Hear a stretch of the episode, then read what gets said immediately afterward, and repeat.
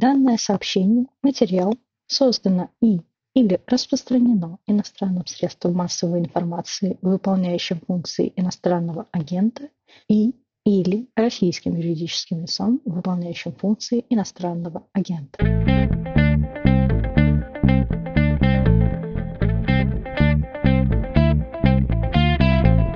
Здравствуйте, это подкаст о новостях, которые долго остаются важными. Он называется «Что случилось?» 24 февраля 2022 года. Есть подозрение, что потом не нужно будет объяснять, что это за день.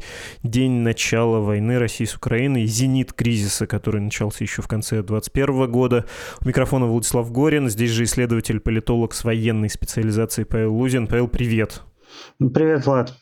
Мы с тобой записываем эпизод, еще нет полудня, и туман войны еще не рассеялся, какие-то детали от нас ускользают, но, как мне видится, можно искать уже ответы на два главных вопроса. Я их сейчас назову, просто хочу сообщить слушателям, что мы перед началом записи с тобой договорились поменьше читать ленты, от этого невозможно оторваться, но ты заметил за пределами нашей записи, что много уже пошло дезинформации, может быть и нужно подняться на какой-то более высокий уровень обобщения, чтобы чуть лучше рассмотреть за деревьями лес, как говорил один наш с тобой э, преподаватель в Пермском университете. В общем, два ключевых вопроса. Какой характер будет иметь эта война? Вход и отступление к административным границам Донбасских республик-областей э, с одновременным уничтожением военного потенциала Украины или что-то более масштабное, демонтаж киевской власти? Второй вопрос, что будет дальше? То есть за это все, что будет России и что станется с Украиной? Украиной, каким будет новый мир, и я для себя его называю пост-пост-ялтинский или пост-постсоветский, ты можешь дать другое определение. Давай начнем с войны. Многие не хотели в такой сценарий верить, многие не доверяли сообщениям американской прессы и американских официальных источников говорили, что да, есть такое нагнетание, есть игра мускулами, но теперь надо признать, что военная операция готовилась. Верно ли, что она могла случиться еще год назад? Многие забывают про это, что тогда был этап подготовки или тогда была разминка? Ну, и то, и то. То есть это был и этап подготовки, и разминка, тренировка, в том числе логистики и прочее. Другое это дело, что я и сам ведь не считал полномасштабное вторжение вероятным, потому что оно находится как бы за пределами любой внешнеполитической рациональности.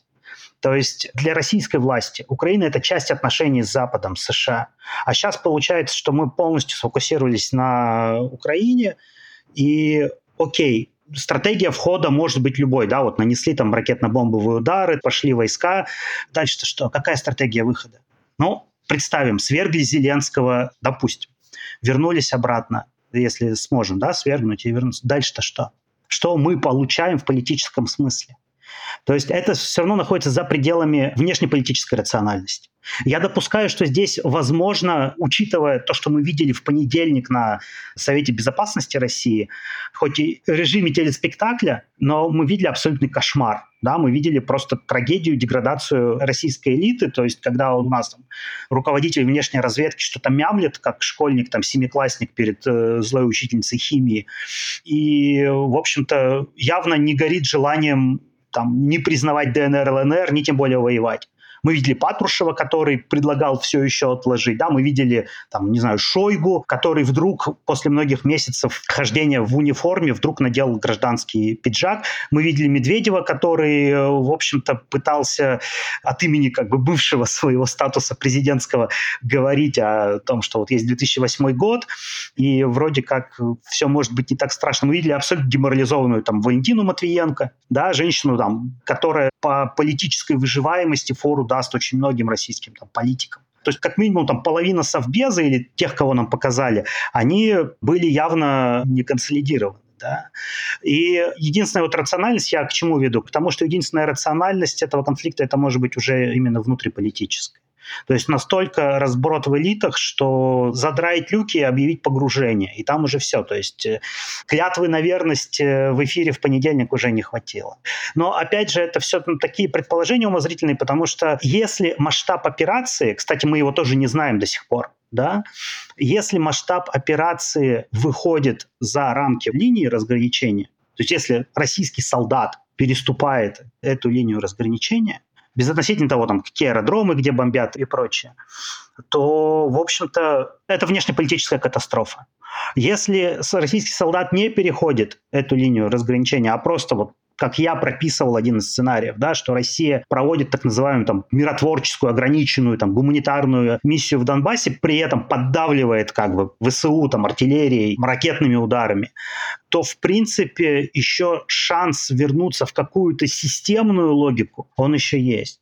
Но если этого не происходит, то, в общем-то, последствия будут очень тяжелыми. Потому что мы не получим ничего, а потеряем очень много. Я бы к последствиям, в том числе внутриполитическим, еще вернулся, но, пожалуй, в конце. Пока про ход действий и про характер операций, все-таки что ты сейчас можешь сказать? Понятно, что Минобороны РФ говорит, что мы не наносим удары по городам и по мирным жителям, мы уничтожаем объекты военной инфраструктуры, объекты ПВО, военные аэродромы, авиацию вооруженных сил Украины и прочее, прочее.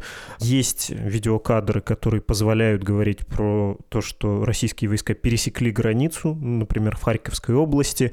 Это выглядит достаточно достоверным. Все-таки я тебя рискну попросить оценить, какой ты видишь эту операцию и насколько хватит сил, по правде говоря, да? Мы же можем исходить из э, имеющихся данных о скопленной группировке, на что ее хватит, какого рода военная операция ей по силам. Ну и опять же надо учитывать сопротивление, оно все-таки есть. Оно есть. Смотри, вот мы можем сравнить только, наверное, с Грузией, вот когда сухопутные войска наши воевали, да, в 2008 году. Но тогда армия была совершенно другая. Но тогда российской армии потребовалось 5 суток, чтобы пройти там сколько, 70 километров, если я не ошибаюсь, примерно, плюс-минус.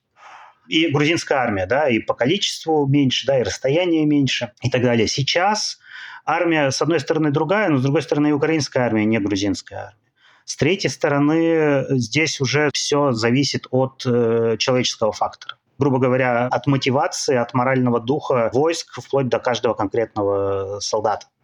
Потому что, опять же, я все-таки не предполагаю, что это может быть какое-то тотальное там, уничтожение э, украинской инфраструктуры. Почему? Потому что вспомним Сирию.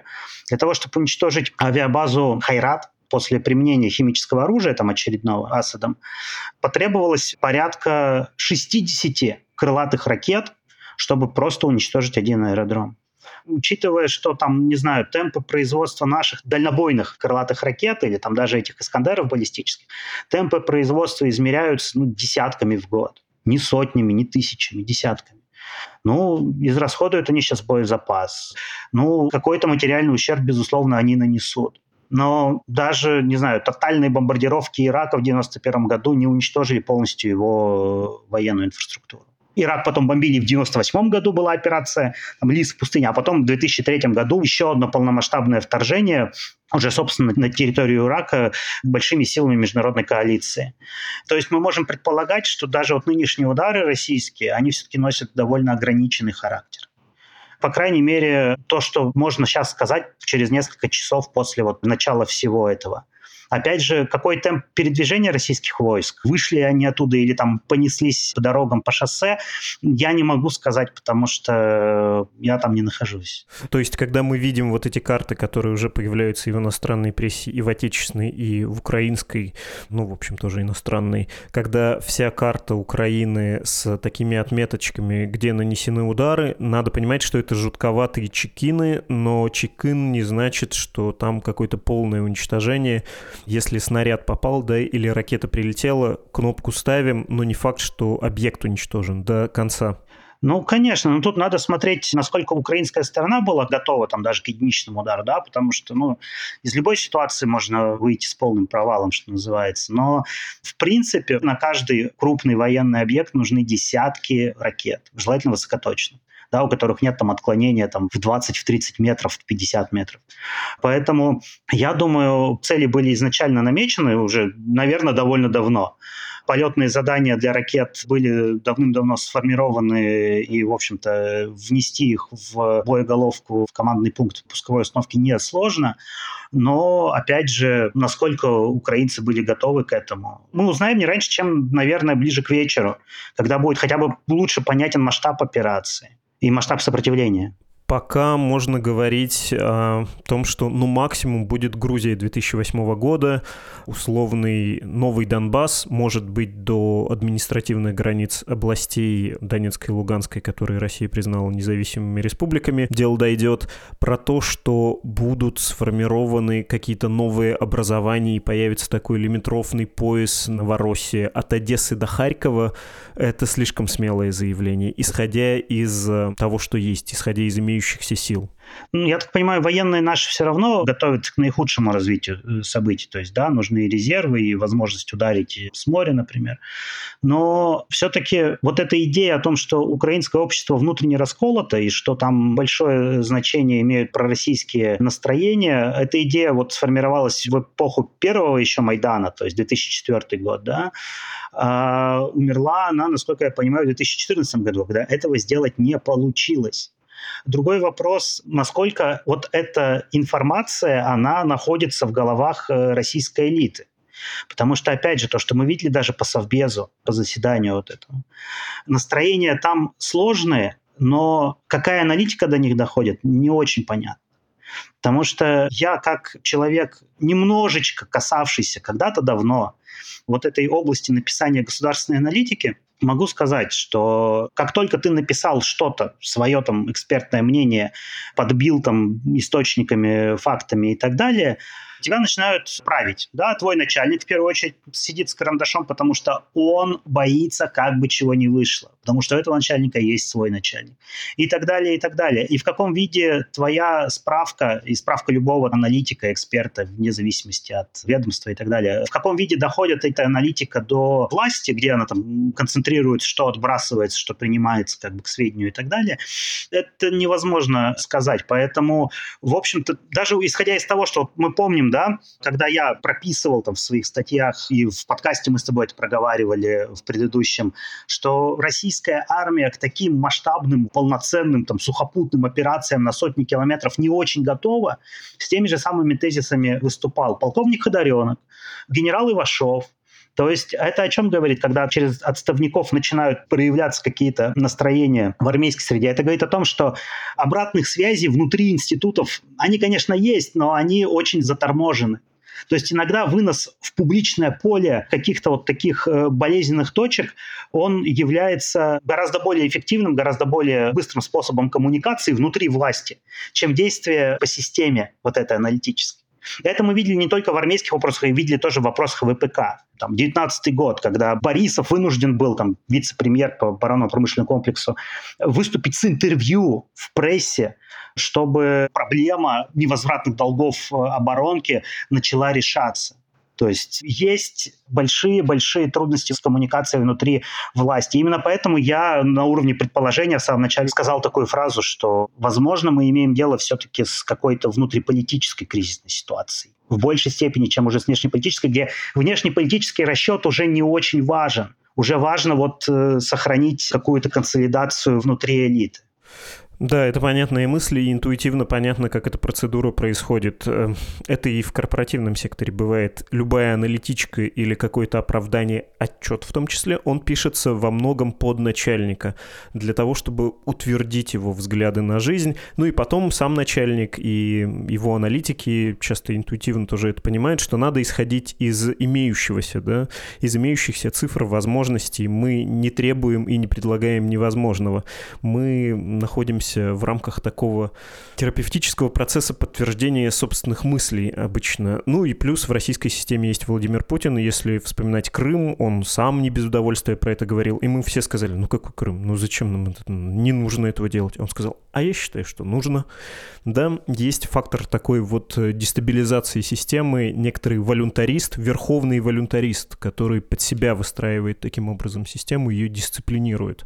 Хорошо, это мы записали, помним про внутриполитические соображения, которые на самом деле перечеркивают весь наш разговор, чего мы тут тогда анализируем, да, происходящее.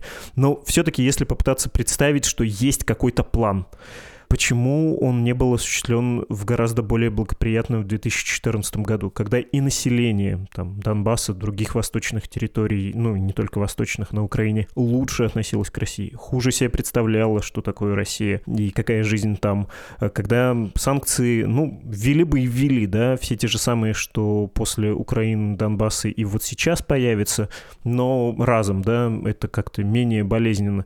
Когда украинская армия была в другом состоянии, когда все было намного благоприятней. Был же на столе пример Грузии.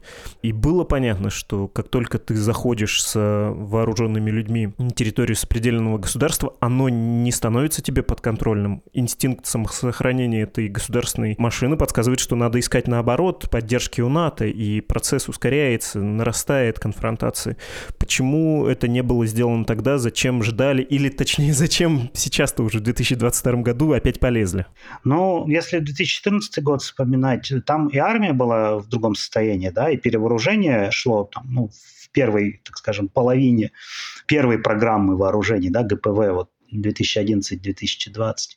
Ну и тогда ставка была сделана все-таки, ну, судя по тем событиям, которые мы видели, кроме Крыма, ставка была сделана все-таки на такую спецоперацию, что мы вот сейчас подбросим спичку, а хворост сам загорится. Да, Хворост не загорелся. Соответственно, перевооружение армии шло, и планы войны разрабатывались. Другой вопрос, что по идее, вот я о чем писал и там где-то проговаривал, что, ребята, да, 21 год, российская власть видит, что западные элиты там деморализованы, занимаются какими-то своими там повестками, не всегда связанными даже с реальностью, да, там не, несколько вот э, оторванные от реальности политические события, да, там типа климатический саммит в Глазго.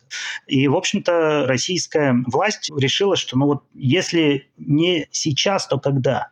Пока мы вот на пике мощи, потому что ведь на горизонте там даже пяти лет не очень понятно, что, например, делать с... Э, хорошо, технику закупили, а ее же надо модернизировать, новую создавать, а с, уже с этим большие проблемы, да, там с электроникой большие проблемы, с военными спутниками большие проблемы.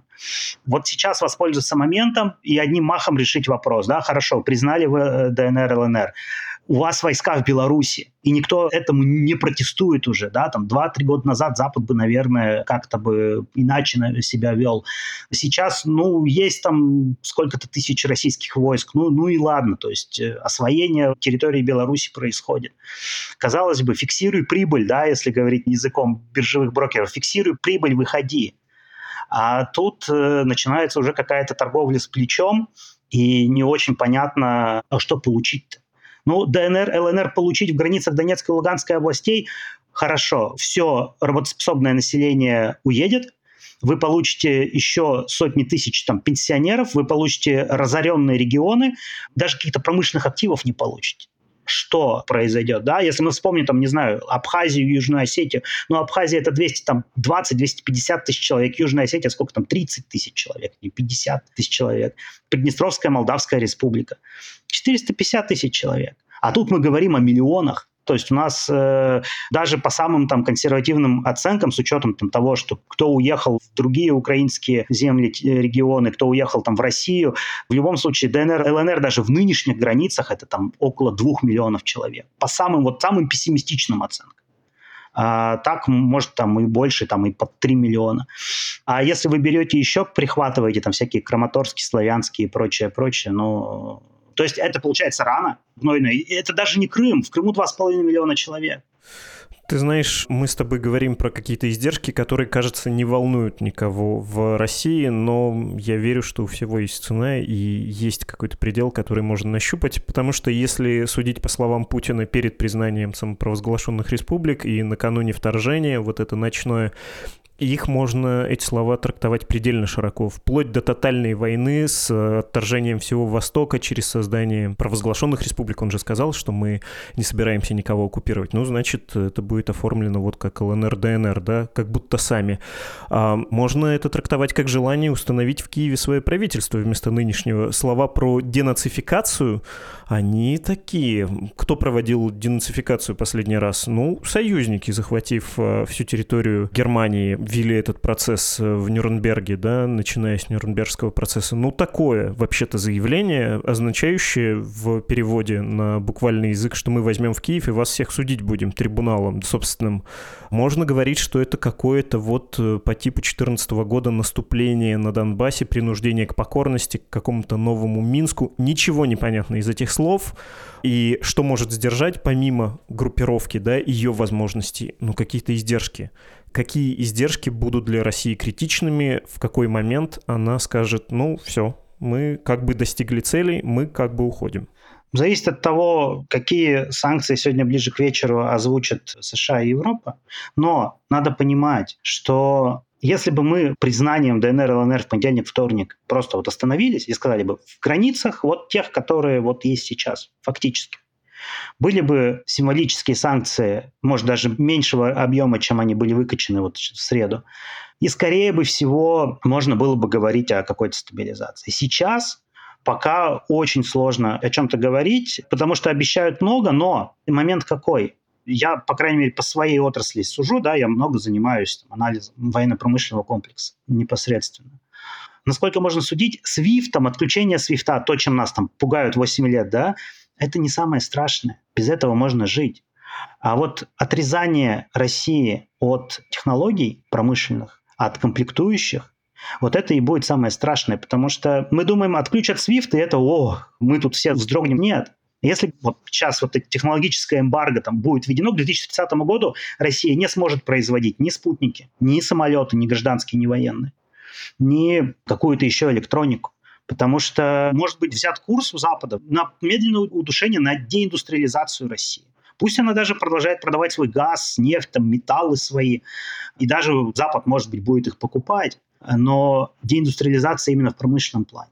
Потому что последние там два года, то, что я вижу, по своим коллегам зарубежным, там, чем интересуются, куда смотрят, ну и, и вообще, что спрашивают и что пишут, это как раз анализ результатов санкций, которые были введены не против банков, а против промышленности. И они смотрят эту уязвимость, они ее видят очень хорошо.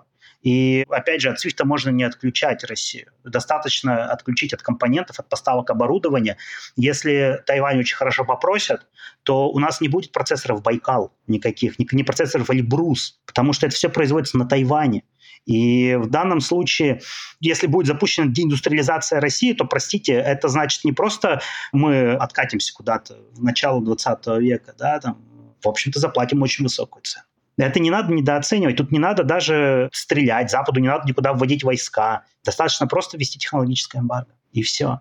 А, а теперь представьте еще космос. Международная космическая станция, которая сейчас летает. Вот это, э, то, что сейчас даже уже происходит, это, скорее всего, крест на любых будущих кооперационных проектах с США и Европой. Хорошо Виталий Егоров, мой коллега-эксперт, который прицельно именно космической проблематикой занимается, хорошо он написал на днях, что, ребятушки, даже станцию «Мир», орбитальную станцию «Мир», которой мы там все гордились и так далее, достраивали на деньги американцев в 90-е годы.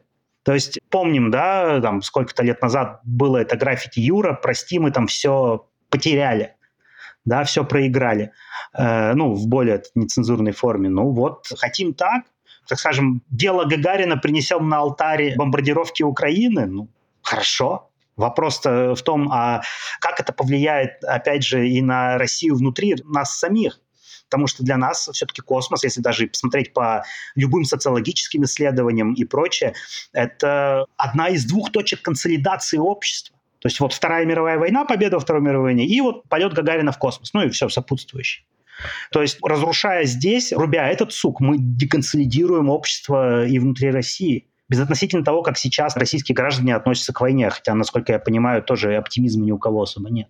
То есть, если мы хотим вот до туда идти, то все. С точки зрения удара по консолидации, конечно, война с Украиной — это удары по памяти о Второй мировой. Это вот эта скрепа, лишь бы не было войны, она как бы не ржавела, не истончалась, она до сих пор во многих из нас сидит. Ну, во мне сидит точно, и опросы, да, показывают, что Россия не должна больше воевать, тем более масштабно, тем более с Украиной. Да, вот эти все разговоры о денацификации, это уже не продается. Там в 2014 году можно было, там, не знаю, фотографировать с разных ракурсов группку каких-нибудь ультрас, голос на Крещатике и говорить, что вот власть захватили нацисты, и люди в это готовы были верить. Но прошло 8 лет. Какие нацисты? Да, это не продается ни на Украине, когда Владимир Путин говорит, э, вспомните ваших дедов и прадедов, которые победили нацистов, а теперь вами правит хунта, да, неонацистская. И в России, я боюсь, это тоже. Во многом, кстати, кто-то может и верить, но есть же модальность. Мне показывают это в телешоу, и это практически интертеймент, развлечение. Ну, я не могу это прямо всерьез воспринимать, даже если это такой штамп, с которым я живу, и который кажется мне сколько-то убедительным. Но одно дело наблюдать его телеэкрана, а другое дело обнаружить, что в магазине у тебя в кошельке стало из-за этого пусто, или там сосед, э, контрактник погиб. Не, ну даже сейчас, утром, несколько часов прошло, Доллар 90, евро 100. Это что значит? Это значит, что люди покупают и готовы покупать это по такой цене. Да? То есть это значит, что не верят в рубль. И это до того момента, как э, реально мы узнаем масштаб операции и, соответственно, масштаб сопутствующих потерь. Слушай, ты говорил про миллионы человек, говорил про Донбасс, про Крым, и что даже в границах, административных границах э, Донецкой и Луганской областей, нынешних э, признанных Россией Донбасских республик, это большое количество народу, и это радикальный, да, такой фактор. Но не кажется ли тебе, я просто пытаюсь стать на точку зрения Москва, Кремль, Путин, да, кого-то из трех этих субъектов, что ну вот мы пересматриваем Ялту, и не мы первые начали. Он тоже в своей речи это упоминал. Мы после Второй мировой договорились мир поделить. Вы потом нечестным способом расширили свой блок НАТО, воспользовавшись нашей временной слабостью. И вот этот пост-постсоветский мир, он окончательно ушел от Ялты. Значит, мы тоже свободны от обязательств. От Будапешта, от Беловежской пущи, от всего, что угодно. Вы действуете нечестно. Вы на нас наступаете. Значит, и мы можем наступать. И потом мы видели по Афганистану, по другим примерам, что вам это до балды. Вы готовы договариваться в Женеве. Давайте уже перевернем эту страницу, откроем новую эпоху, эпоху, и Россия теперь будет такой. Принимайте эти условия. В конце концов, ну что вам надо? Ну, будете вы газ получать с Америкой, ну, тоже как-нибудь договоримся по поводу Китая, например, да, что не будем создавать вам проблем, вы займетесь э, драконом. Может ли Запад пойти на такое, потому что в Москве, очевидно, настрой такой. Все, заканчиваем, переворачиваем. Ну, в Москве настрой такой, и там еще вчера вечером он казался таким вот на 100%. Сейчас, опять же, повторюсь, мы не знаем масштаба военной операции. Если это, как мой друг сегодня острый на язык написал в личном сообщении, что если это фрикционная война, вошел и вышел, то окей, можно с этим мириться. Если это что-то более долгосрочное, то я не думаю, что Запад это проглотит, потому что здесь будет уже представление об эффекте домино. Потому что ведь Будапештский меморандум – это не просто о границах. Да? И Зеленский на днях, когда выступал в Мюнхене, он же это прямо увязал, что, ребята, мы сдавали ядерное оружие в обмен на гарантии. Ядерное оружие мы сдали, гарантии мы получили, но гарантии не исполняются. То есть принуждайте, да, или там давайте нам еще большую помощь. То есть э, надо что-то делать со всем этим. А теперь мы представим, у нас сейчас идет э, дипломатический трек, на который, кстати, российская дипломатия вложила всю душу, вот, без шуток. Это восстановление иранской ядерной сделки. Да? То есть, чтобы Иран не разрабатывал ядерное оружие. А Иран на это все смотрит, и какая у него мысль в голове? А Турция? Ведь мы тоже ведь недооцениваем заходы там Эрдогана в область метафизики имперской. И не только его, естественно, а там у него огромная поддержка социума, да, то есть там есть именно запрос на величие, и у Турции уже есть ракетная программа. И у Турции нет-нет, вот за последние там 5-7 лет всплывала эта мысль о том, что Турция когда-то должна стать ядерной страной. Ирану можно, почему нам нельзя? Израилю можно, почему нам нельзя? Ну, правда, Израиль это официально не объявляет, но все знают, что есть. Конечно. И в данном случае мы сейчас вот этими своими действиями мы разрушаем договор о нераспространении ядерного оружия. Ну, по крайней мере, торпедируем его очень основательно.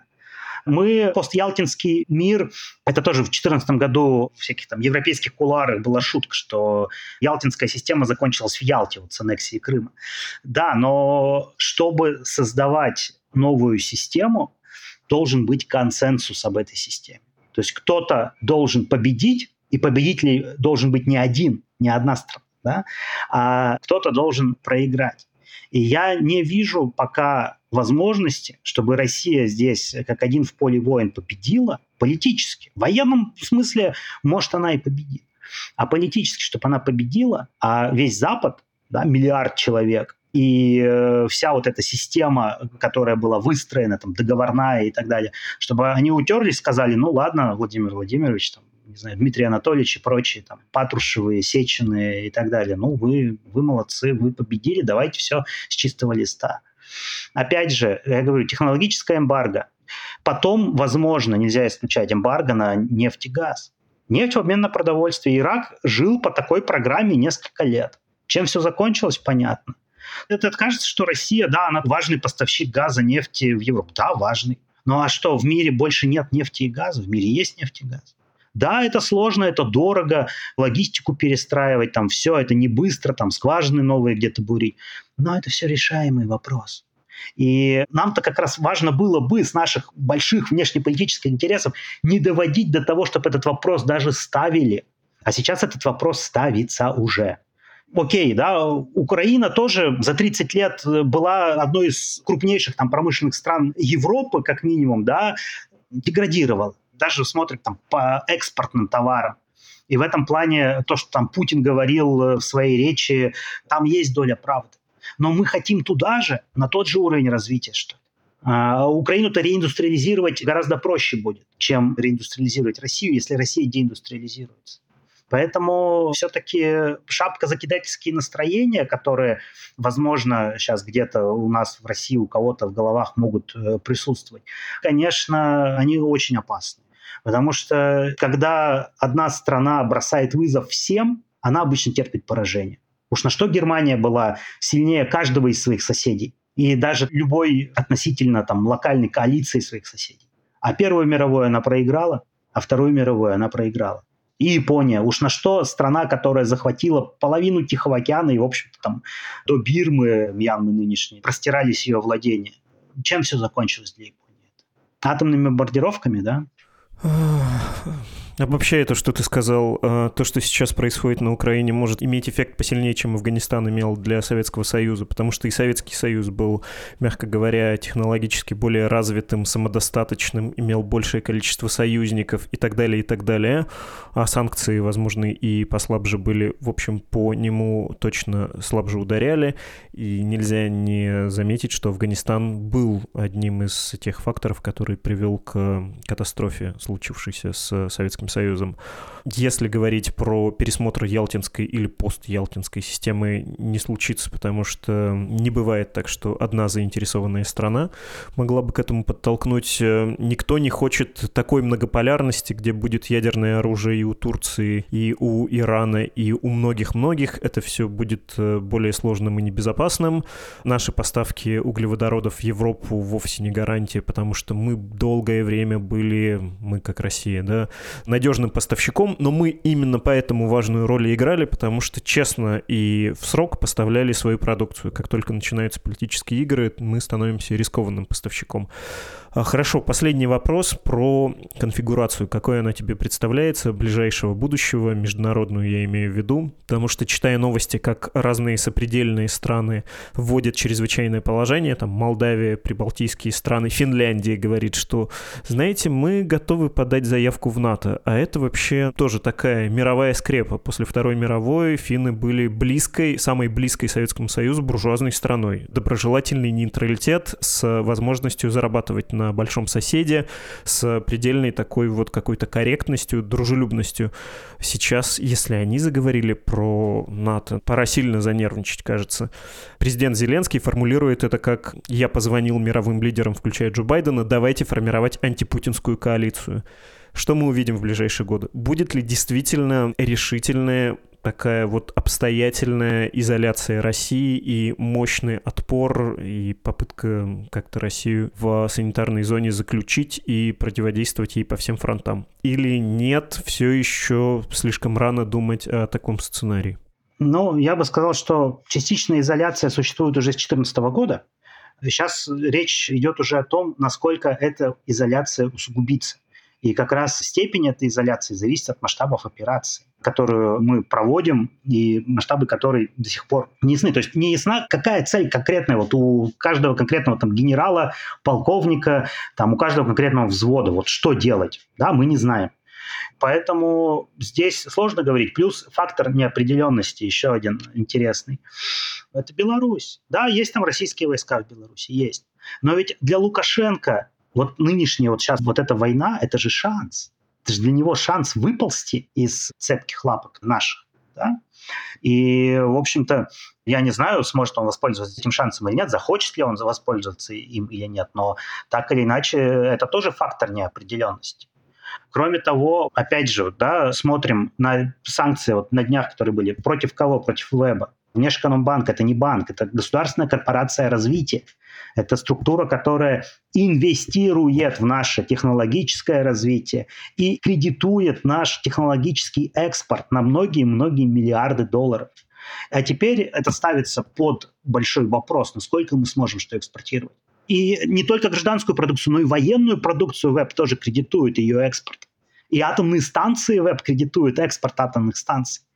А теперь представим, что вот э, это уже сейчас под сомнением там со вчерашнего дня, там, с позавчерашнего, когда это было озвучено. А у нас идет война с Украиной, абсолютно иррациональная, и по большому счету мы теряем и рынки сбыта, мы теряем поставщиков, ведь Финляндия, когда она, вот ты правильно вспомнил, после Второй мировой войны, ее вот статус нейтральный, и Финляндия была для нас окном в Европу. И э, мы оттуда получали не только товары народного потребления, сапоги там женские и прочее, но мы получали оттуда возможность технологии Запада реимпортировать. Поэтому этот момент, он очень важен. Если Финляндия сейчас решит стать членом НАТО, то мы, в общем-то, потеряем и такие окна. А кто у нас будет окном?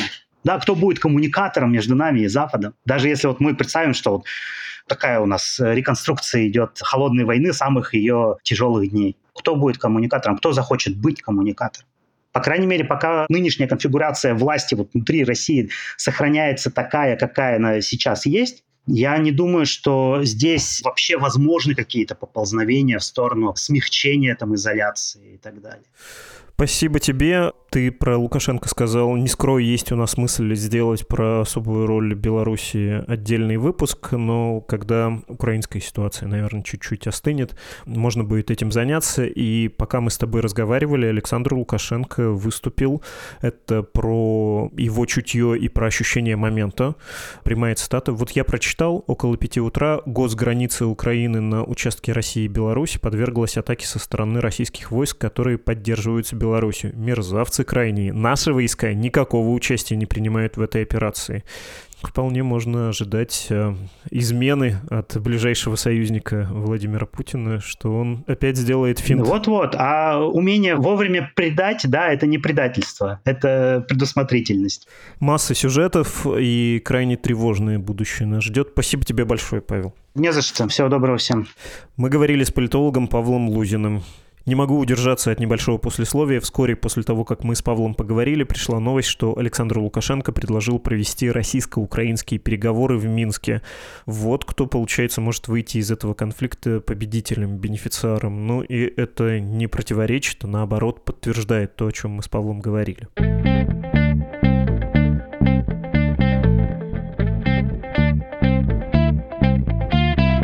Вы слушали подкаст «Что случилось?» о новостях, которые долго остаются важными. Объявление об иноагентстве для нас сегодня прочитала наша слушательница по имени Катя. Я обычно всем говорю в этом месте спасибо, а в этот раз, Катя, хочется кроме благодарности еще извиниться перед вами. Вряд ли вы думали, что ваш голос будет открывать разговор на такую тему. Ну что делать?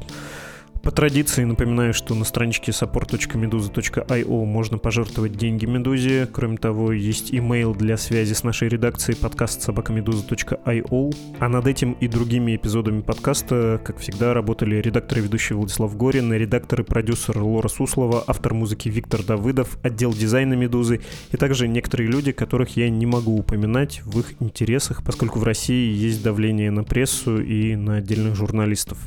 Если вы еще не подписались Подписываясь на нас, сделайте это на всех удобных для вас платформах, в том числе на YouTube. Ну и лайки, если вы их ставите, то другие слушатели с большей вероятностью увидят этот выпуск. Мы благодарны и за эту форму поддержки. До свидания, до завтра.